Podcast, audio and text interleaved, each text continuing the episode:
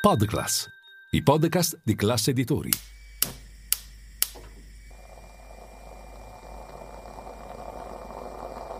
Buongiorno dal gruppo Classe Editori. Io sono Massimo Brugnone.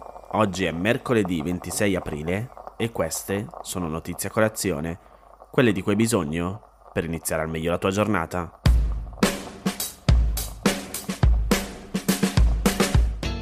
Oggi le pagine dei giornali sono piene di foto delle manifestazioni che ci sono state ieri per il 25 aprile e delle dichiarazioni dei vari leader politici. Sempre ieri la Presidente del Consiglio Giorgia Meloni ha pubblicato sul Corriere della Sera una lettera per celebrare il 25 aprile. Un passaggio notevole è quello in cui dice che, leggo tra virgolette, il frutto fondamentale del 25 aprile è stato e rimane senza dubbio l'affermazione dei valori democratici che il fascismo aveva conculcato e che ritroviamo scolpiti nella Costituzione repubblicana. Ci ho messo un po' a capire cosa volesse dire esattamente e poi ho scoperto che conculcare significa calpestare o violare.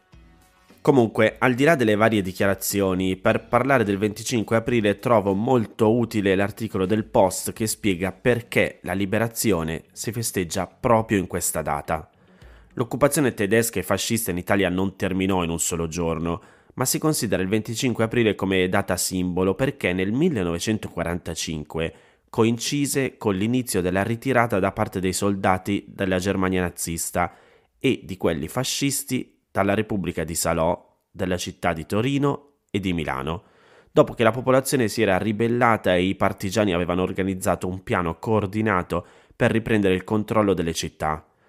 La decisione di scegliere il 25 aprile come festa della liberazione o come anniversario della liberazione dell'Italia fu presa il 22 aprile del 1946, quando il governo italiano provvisorio, il primo guidato da Alcide De Gasperi e l'ultimo del Regno d'Italia, stabilì con un decreto che il 25 aprile dovesse essere festa nazionale. La data fu fissata in modo definitivo con la legge numero 269 del maggio 1949, presentata da De Gasperi in Senato nel settembre del 48. Da allora il 25 aprile è un giorno festivo, così come le domeniche, il primo maggio, il giorno di Natale e la festa della Repubblica, che ricorre il 2 giugno. La guerra in Italia non finì, come abbiamo detto prima, il 25 aprile, Comunque continuò ancora per qualche giorno, fino agli inizi di maggio. Vediamo invece cosa accadde prima del 25 aprile.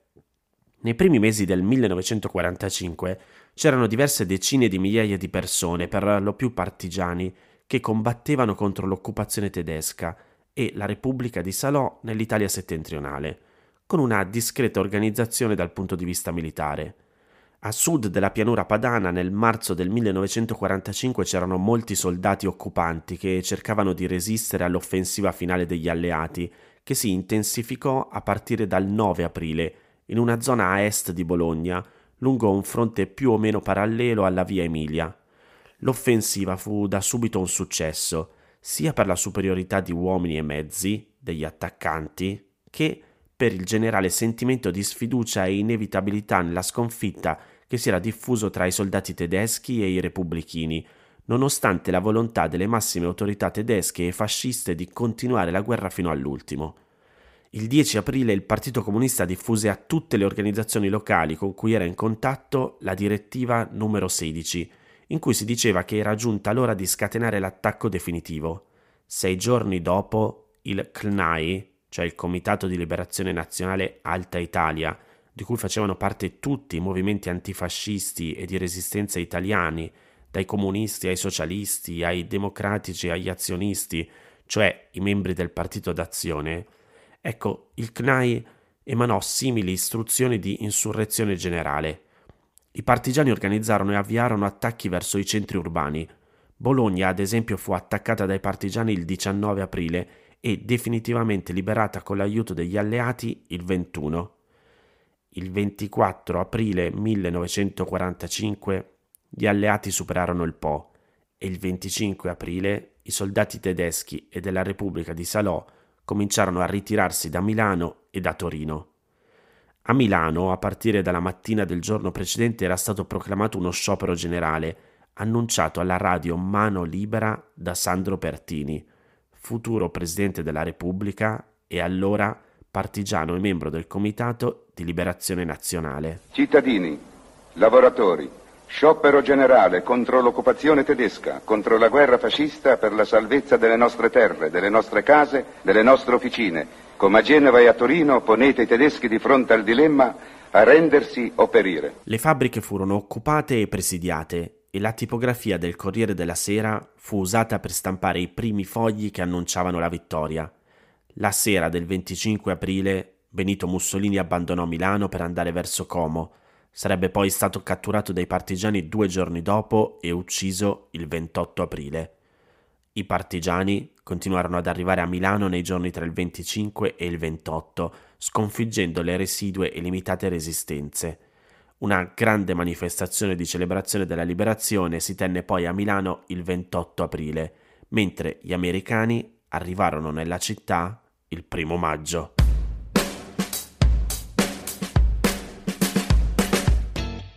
L'altro giorno in redazione ci è passato sotto gli occhi un articolo che abbiamo commentato con un collega che però poi non abbiamo approfondito.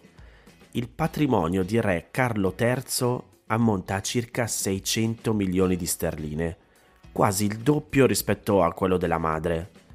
Ad approfondire il dato è Wired che riporta i calcoli del Sunday Times, che pubblicherà presto la classifica annuale delle persone più ricche della Gran Bretagna.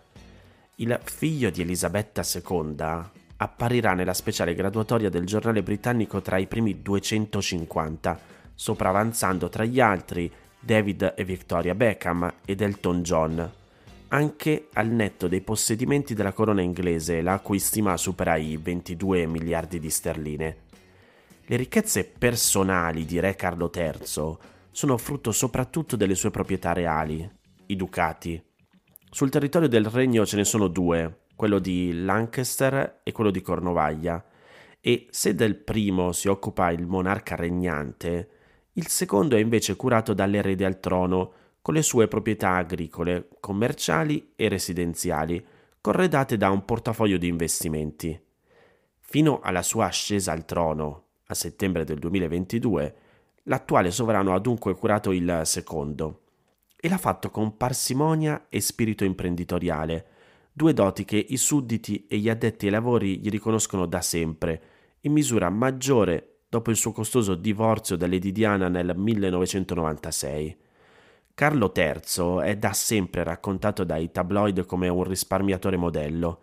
Spegne sempre le luci quando esce da una stanza, utilizza spesso abiti già indossati e non butta mai via un paio di scarpe prima di averle consumate.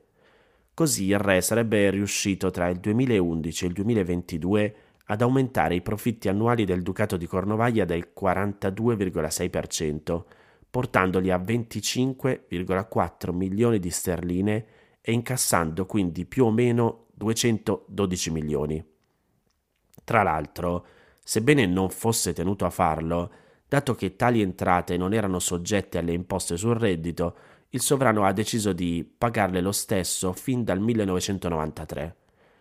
Altri introiti del Ducato sono rappresentati dagli affitti di proprietà commerciali e da investimenti immobiliari e ha utilizzato i soldi anche mettendo in piedi progetti di sviluppo sostenibile oppure dandoli in beneficenza. Nella somma complessiva c'è un dato che va sottolineato. Una legge introdotta nel 1993 prevede l'esenzione da imposte di successione per l'eredità trasmessa da un sovrano all'erede al trono. Su quanto ricevuto alla morte della regina Elisabetta II, quindi re Carlo III non ha dovuto pagare nemmeno una sterlina al fisco.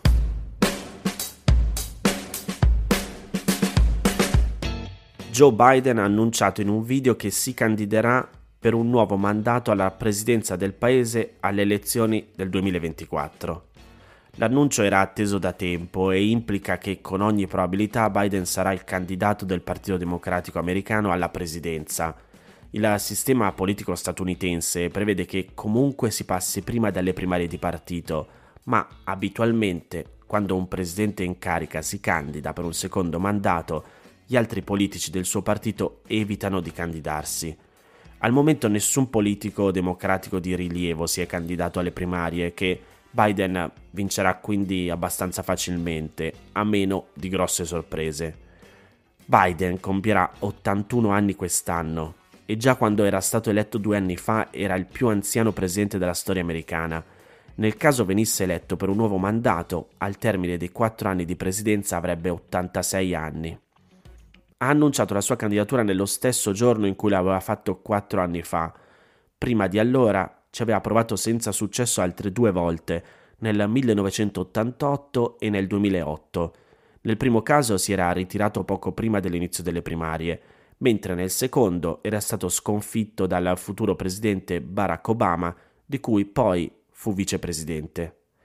Nel breve video con cui ha annunciato la candidatura, Biden ha detto che combattere per la democrazia americana è stato il compito del suo primo mandato, quello cominciato nel 2021, ma che nel paese gli estremisti MAGA si stanno organizzando per toglierci la nostra libertà. Sto leggendo ovviamente tra virgolette. MAGA è l'acronimo dello slogan della prima campagna elettorale di Donald Trump, Make American Great Again, ed è diventato la sigla simbolo degli esponenti dell'estrema destra americana che sostengono Trump. Per questo, ha detto Biden, riprendendo un suo vecchio discorso, leggo sempre tra virgolette, stiamo combattendo per l'anima dell'America. Secondo i sondaggi condotti in questi ultimi mesi, una nuova elezione tra Biden e Trump, come quella del 2020, sarebbe estremamente combattuta. Biden è mediamente avanti di qualche punto percentuale, ma non abbastanza da potersi definire in vantaggio. Lo stesso vale in uno scontro tra Biden e Ron DeSantis, il governatore repubblicano della Florida, che potrebbe essere l'unico repubblicano capace di battere Trump alle primarie. De Santis però non si è ancora candidato.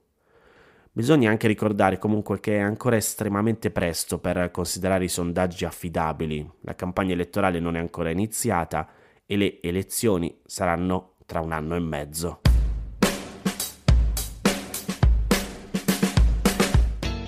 Queste erano le notizie a colazione di oggi. Se volete suggerirmi alcune notizie o mandarmi i vostri commenti su quelle trattate potete scrivermi all'indirizzo notiziacolazione-class.it. Se volete rimanere aggiornati c'è il canale Telegram di Notizia Colazione. Nel sommario della puntata trovate il link per gli altri podcast del gruppo Class Editori. Io vi aspetto domani per iniziare insieme una nuova giornata. Un saluto da Massimo Brugnone.